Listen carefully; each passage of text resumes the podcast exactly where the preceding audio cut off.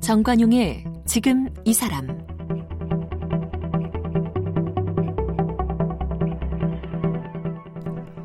여러분 안녕하십니까 정관용입니다. 오늘도 어제에 이어서 민주평화당 박지원 의원과 함께 하는데요. 지난 2000년 6.15 남북정상회담 공동선언을 만들어내는 이 마쿠에서 어, 혁혁한 공을 세웠던 그 당시의 뒷이야기 지금 들어보고 있는데 어제 그 서울공항에서 김대중 대통령을 태운 비행기가 출발까지밖에 못했습니다. 예, 평양 도착해서 또 어떤 일들이 있었는지 오늘 좀 마저 이야기 듣고요. 앞으로 이 북핵 문제 잘 풀려나갈지 어떨지 박지원 의원의 고견도 함께 들어보도록 하죠.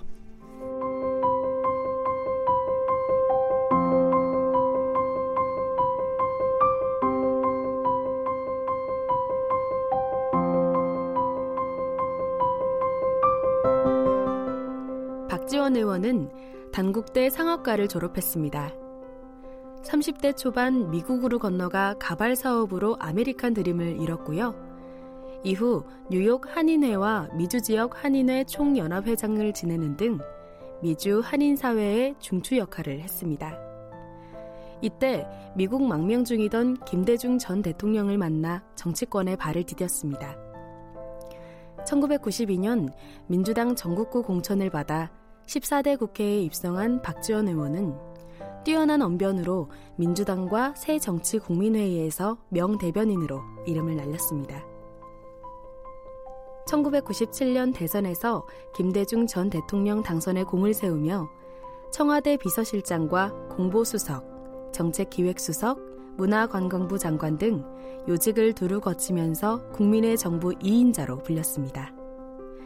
2000년 남북 정상회담과 6.15 공동선언이 이뤄질 때는 마쿠에서 남북 의견을 조율해 회담을 성사시킨 주역이기도 합니다.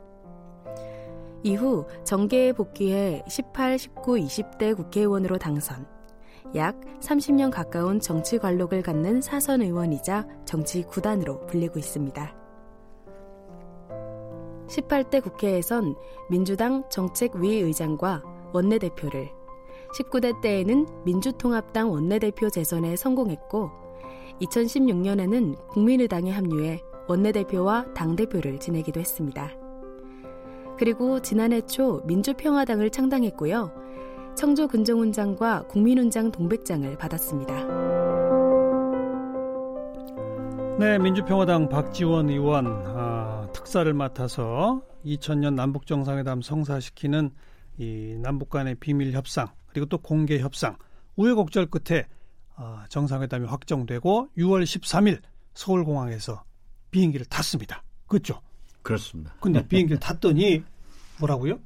순환공항 도착 성명을 하려고 그러는데 못하게 했다고요? 예, 북한에서 하지 말라.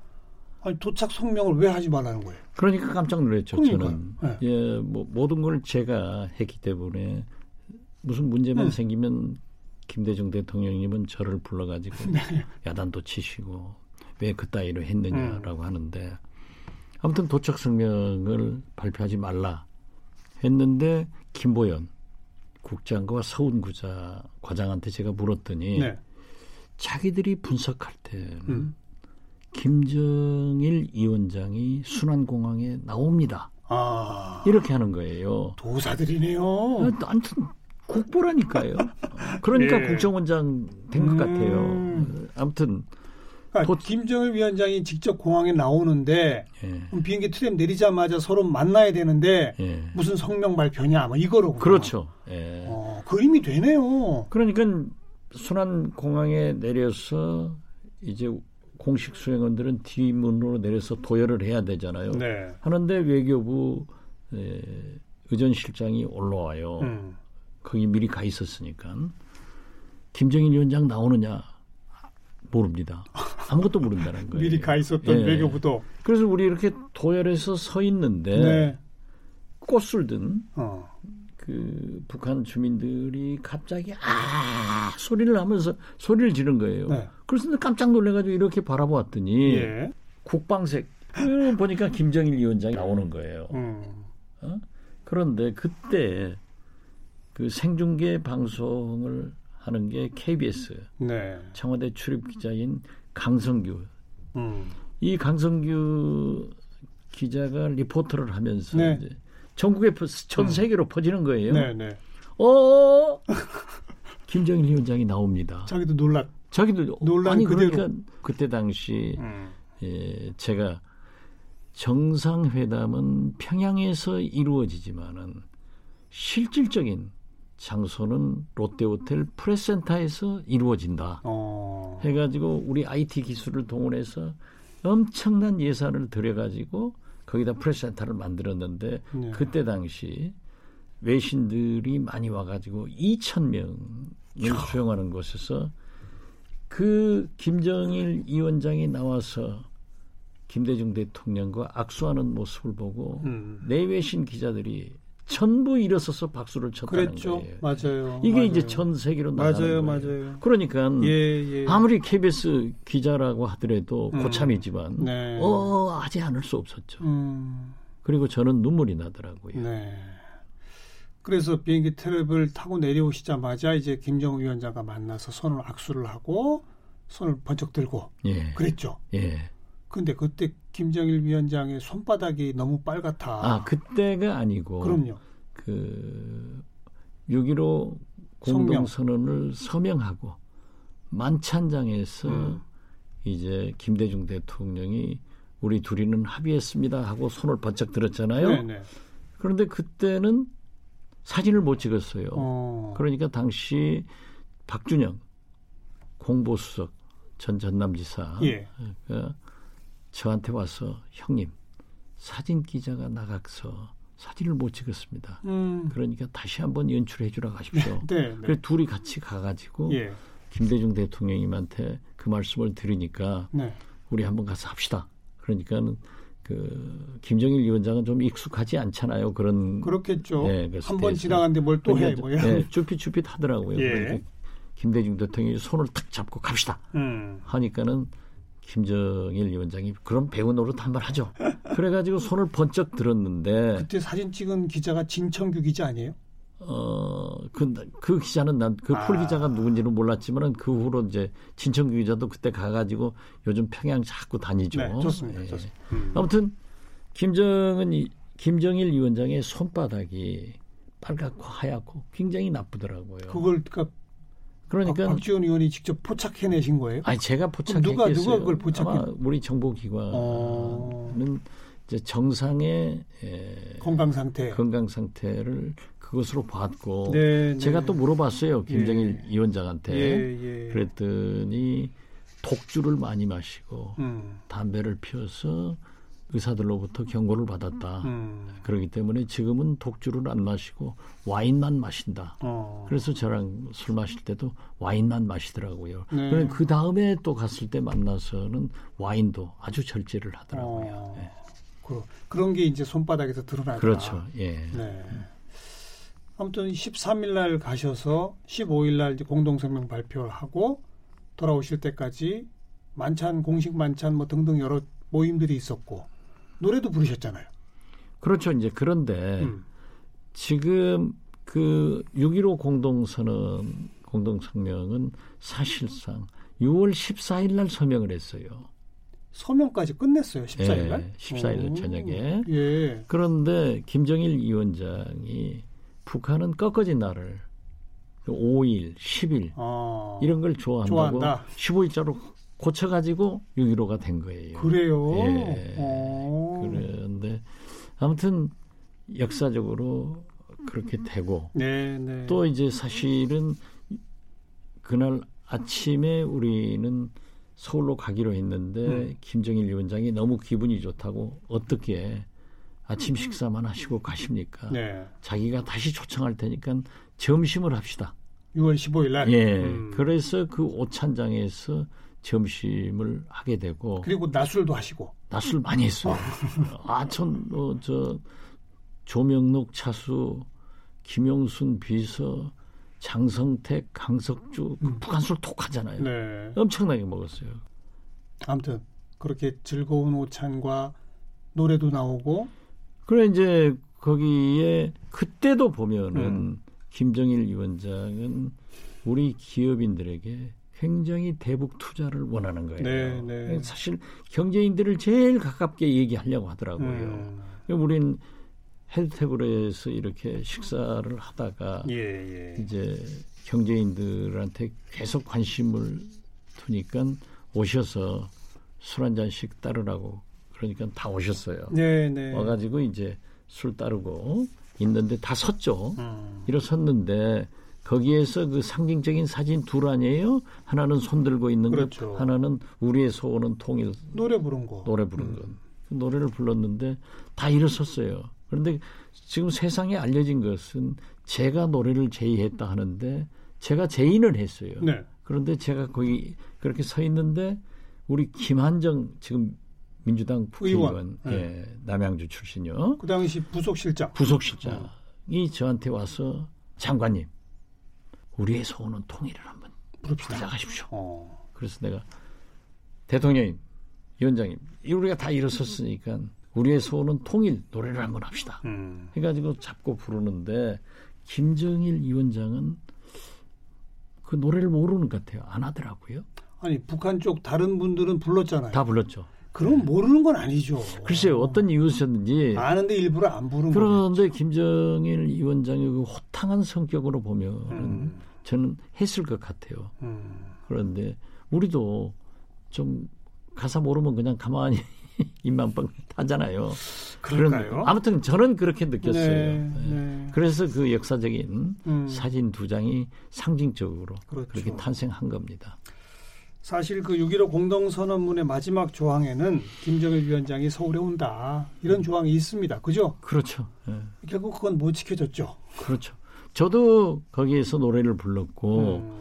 어, 김정일 위원장이 저를 인민예술가라고 불렀습니다만 어떻게 됐든 내가 재창을 하라고 그러더라고요.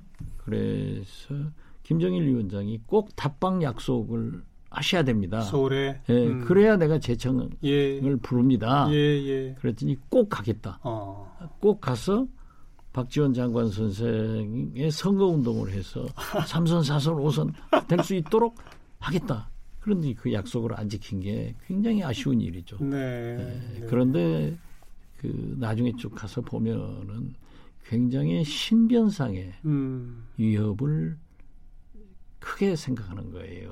북한이 좀 그렇죠. 예, 네. 지금도 지금도 마찬가지일 거예요. 김정은 음. 위원장도 제가 몇 번 가서 이제 봤지 않습니까? 예, 예. 그쪽 사람들이 그 여기서 뭐 태극기 부대 등 다 알잖아요.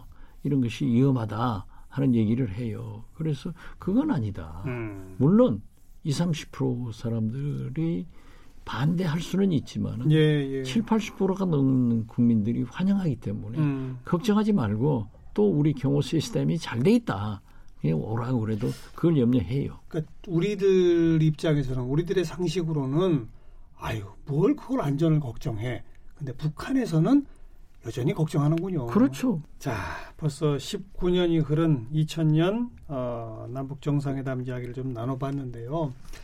어, 그리고 또 이제 너무나 우여곡절이 많았습니다. 그러다가 작년 정확히 1년 전 4월 달 뭐 그 전에 이제 뭐 평창 있었고 4월 남북 정상회담 그리고 6월 달 이 북미 정상회담 첫 번째 그때까지만 해도 막 순풍에 돋단 듯이 뭐한 6개월만 있으면은 갑자기 뭔가 막 이루어질 것처럼 분위기가 정말 좋았잖아요. 그죠? 그렇죠. 예. 그러다가 지금 지금 또 좀 이상합니다. 예. 그 전반적으로 전반적으로 박지원 의원은 어떻게 보세요? 저는 그 6.12 북미 정상회담 사실상 결렬 아니에요? 그런 진통을 겪고 하노이 회담, 하노이 최근에 하노이 회담 최근 하노이 회담이 사실상 결렬이라고 하지만은 저는 아직도 굉장히 좋은 방향으로 잘 가고 있다. 음, 아, 그 반세기, 70년 만에 만난 북미 정상들이 전쟁을 한 사람들이 한 번, 두 번 만나가지고 다 해결되겠어요? 네, 네. 그래서 저는 좋은 방향으로 움직이고 있고 최근 1년의 사태를 보더라도 음, 상당히 좋게 보고 가능하다. 이렇게 생각합니다. 그런데 우여곡절은 있을 수밖에 없다. 그렇죠. 진통이 있는 거죠. 음.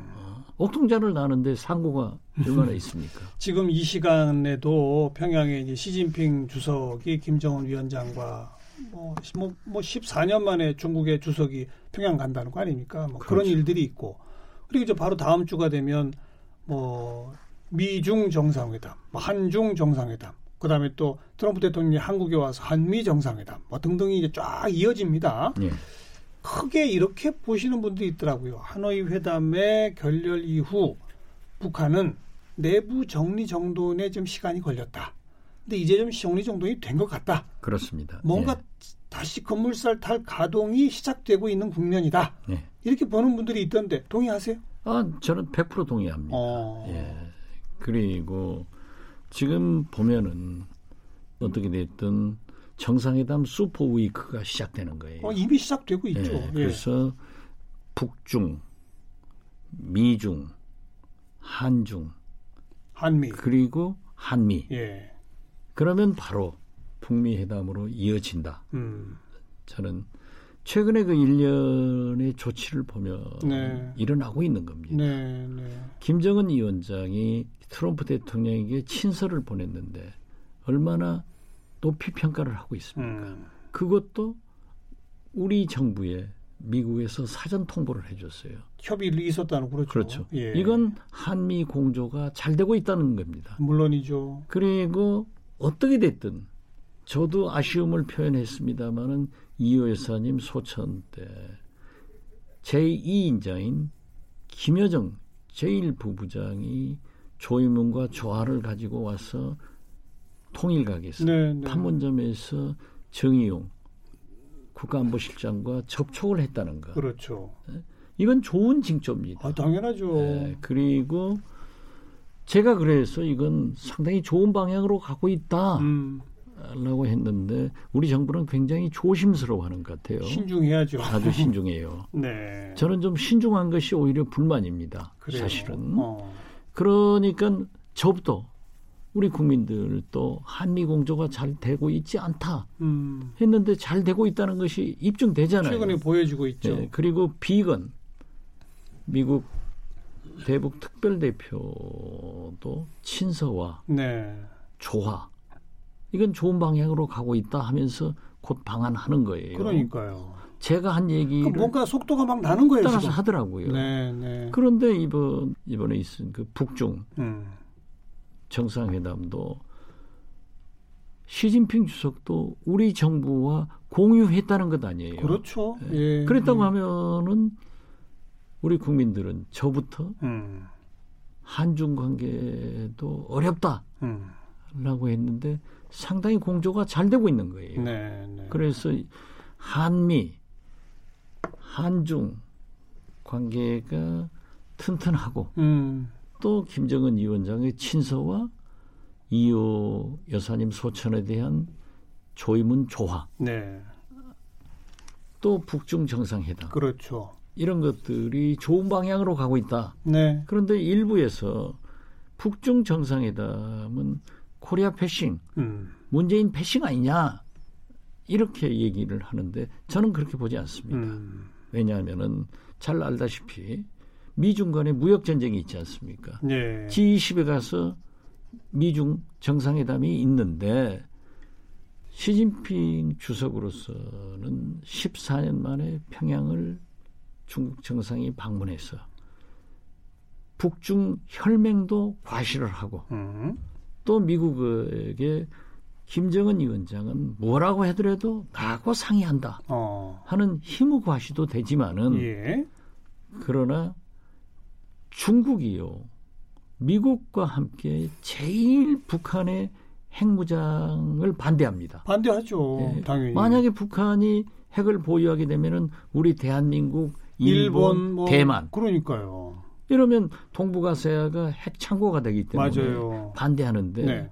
지금까지도 그랬단 말이에요. 그리고 중국의 한결 같은 북한 핵 정책은 북중 관계도 아니고 남북 간의 문제도 아니고 이것은 북미 간에 해결할 문제다. 계속 그런 입장을 예, 견지해 그런 왔죠. 입장이었는데 이번에 가서 어. 음흠. 저는 김정은 위원장한테 절대 미국과 대화해서 풀어라. 북미 정상회담도 하고 예, 예. 풀어서 비핵화의 길로 가지 않으면 안 된다. 설득할 것 같다. 설득하고 음.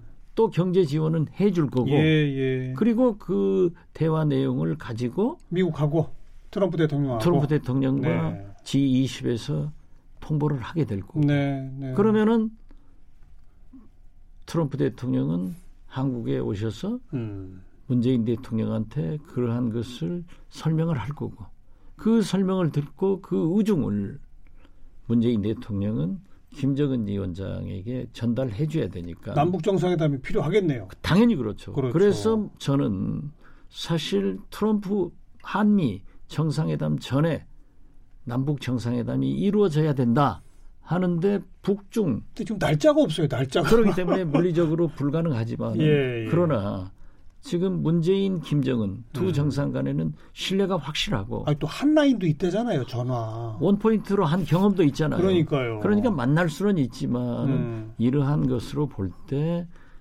아무래도 한미 정상회담 후에 네. 그 피드백을 남북 정상회담을 통해서 전달될 것이다. 그렇게 보신다. 그러니까 좋은 방향으로 갑니다. 네. 근데 이제 많은 분들이 아주 결정적으로 근본적으로 이제 의구심을 갖는 두 분들이 있어요. 한쪽 부류는 야 김정은 위원장 북한이 절대 핵 포기 못 한다. 이런 생각 갖는 분 분명히 있습니다. 또 또 다른 한 부류는 아 트럼프 대통령 뭐 미국의 주류 세력이 아 그 뭐 북한을 절대 체제 보장해 주고 인정해 주고 그러면 동북아시아의 긴장이 깨지는 없어지는데 그러면 중국하고 그 미중 간의 이 패권 전쟁에서 동북아시아의 중요한 그 미국의 교두보 하나를 잃어버리는데 과연 그렇게 할까? 계속 긴장을 유지하려고 할 텐데 이런 두 시각이 있는 거 아시잖아요. 두 시각을 갖는 분들한테 한마디씩 해보세요. 먼저 북한 절대 핵포기 못한다 이 생각 갖는 분들한테 저도 북한의 완전한 비핵화는 없다고 생각합니다. 그래요. 예, 그래서 비핵화는 지금 현재의 모라토리움 음, 그리고 동결. 음, 그래서 신뢰 회복이 되면은 비핵화로 간다. 어, 그렇기 때문에 상당한 신뢰 회복이 돼야 된다라고 예, 생각하는데요. 그러나 최근 몇 주 전에 KBS 1TV 창이라는 네, 프로그램을 제가 우연히 봤어요. 예, 그 트럼프 대통령의 성장기 그리고 32년 전에 대북 또는 통상 방위부 분담 네. 이런 문제에 대한 발언이 지금 현재하고 똑같더라고요. 어, 그래서 그 미국의 심리학자들이 네, 분석을 하고 미국의 정치학자들이 얘기 분석을 해놓은 그 창의 내용을 보면 음. 김정은과 비슷하기 때문에 어, 비핵화는 된다. 어, 그래서 문제는 저는 됩니다. 되지만 오래 걸린다. 그러나 동결 후 오랜 신뢰 회복이 필요하다. 그 신뢰 회복은 미국이 음. 줘야 돼요. 그래서 근데 미국이 정말 그 주겠느냐? 미국은 오히려 동북아 긴장이 유지되는 걸 원하지 않겠느냐? 이런 시각에 대해서는. 그래서 지난번에 그 하노이 회담이 결국 저는 대성공이라고 봅니다. 왜냐하면 결렬이 지금까지는 아니고요? 아니요. 어. 변죽만 올렸단 말이에요. 어허. 그런데 확실한 것으로 내놓은 거예요. 미국에서는 완전한 비핵화, 그렇죠. 북한에. 예. 북한에서는 완전한 제재 해제. 제재 해제와 체제 보장. 그렇죠. 그러니까 이걸 지금 현재 탑다운으로 양 정상이 만나서 합의하고 음. 그 다음에 바람에서 점진적으로 해결하면 된다. 네. 그렇기 때문에 저는 비핵화라고 하는 것은 오늘 내일은 안 되더라도 음. 그렇게 합의를 하고 로드맵과 타임 테이블이 나오면은 진행이 되면은 네. 북한도 네. 살기 위해서 비핵화로 간다. 음. 지금 현재 살기 위해서라도 그렇죠. 어쩔 수 없다. 그렇습니다. 그런데 중요한 건 시간이 오래 걸린다고 하셨기 네. 때문에 아니 그러니까 음. 미국이 어떻게 해주느냐에 따라서 빨리 진행될 수 있어요. 그러니까 이제 그런데 그것이 미국, 미국 은 바로 내년에 대선이란 말이에요. 트럼프이기 때문에 예. 가능하다 이거예요. 내년 재선 그 국면까지 뭔가 결실이 날까요? 대통령 선거까지 저는? 날이라고 봅니다. 아, 왜 트럼프도 시간이 없고 그러니까 김정은도 시간이 없는 거예요. 트럼프는 만약에 지금 북한에서 북한을 어떻게 믿습니까? 핵실험이라도 한번 해버리면은 미국 시민들은 난리가 납니다. 그렇죠. 그리고 북한은 어떻게 됐든 김정은 위원장이 집권을 해서 굶어 죽는 사람이 없어요. 네. 그러나 트럼프의 강한 경제 제재 압박이 작년도에는 계속 플러스 성장하던 경제가 마이너스 3.5% 음. 성장을 했습니다. 금년에는 전문가들 분석에 가면 마이너스 5% 성장할 것이다. 이제는 못 견디는 거예요. 북한도 시간이 없네요. 시간이 없어요. 어. 그러니까 빤히 지금 수를 다 보인 겁니다. 네, 네. 보였는데 단 이 북한의 속성은 꼭 정치적 계산을 하더라고요. 어. 제가 어디나 다 그렇죠, 뭐. 아니 그래도 북한은 그게 자기들 고집이에요. 특히 더 그래요. 예. 어. 우리가 김대중 정부에서 DJ 편합이 깨질 때가 있었습니다. 예, 예, 예. 그럴 때는 제가 북한을 비공개리에 이제 넘어간 적이 있어요. 오. 예, 넘어가서 제가 절대 임동원 통일부 장관을 지지하는 어. 그러한 성명을 내지 마라. 북한에서. 예, 어. 그렇게 요구를 했더니 아 그거 내주면 유리하지 않냐? 예. 그럼 내가 죽으라고 설명하면서 하지 말라. 오히려 그런데 유리하지 않다. 예. 어. 그런데 그건 이제 김대중 대통령 지시가 없어서 제가 갔다 와가지고 대통령한테 그렇게 얘기했더니 아 진짜 잘했다. 음. 그래서 안 낼 겁니다. 그래서 네. 한참 안 내더라고요. 예. 그래서 나중에 내버려요. 그래서 만나가지고 이제 DJ 변합이 깨진 거 아니에요? 네, 나중에 네. 물어봤더니 김정일 위원장한테 이 내라고 하더라. 음. 그런데 그것이 북한은 과정이 필요 없고 결정만 있으니까. 자기네 계산해서 필요하면 한다. 아니 그러니까 김정일 위원장은 그렇게 계산을 하니까 내라 음. 하니까는 이거 내가 박지원이가 와서 내지 말라갑니다 이런 이런 이유를 설명하지 못하고 그대로 해버리는 거예요. 알겠습니다. 그래서 아. 지금 저는 북한에서 우리가 트럼프의 재선 여부를 결정한 힘이 있다. 북한은 그렇게 생각한다. 그렇게 나는 생각할 것 같아요. 음. 그것을 착각하지 마라 이거예요. 어쨌든 미국도 지금 시간이 없고 북한도 시간이 별로 없다. 그리고 서로의 패는 다 알고 있다. 좋은 방향으로 갈 것이다. 예, 달리는 호랑이 등에 탔기 때문에 네. 떨어지면 둘 다 죽는다. 음. 박지원 의원 책임지세요. 하신 말씀. 책임져야죠. 그리고 민주- 그렇게 돼야 됩니다. 물론이죠. 그렇게 되도록 함께 만들어 가야죠. 예, 예. 민주평화당 박지원 의원이었습니다. 오늘 고맙습니다. 네, 감사합니다.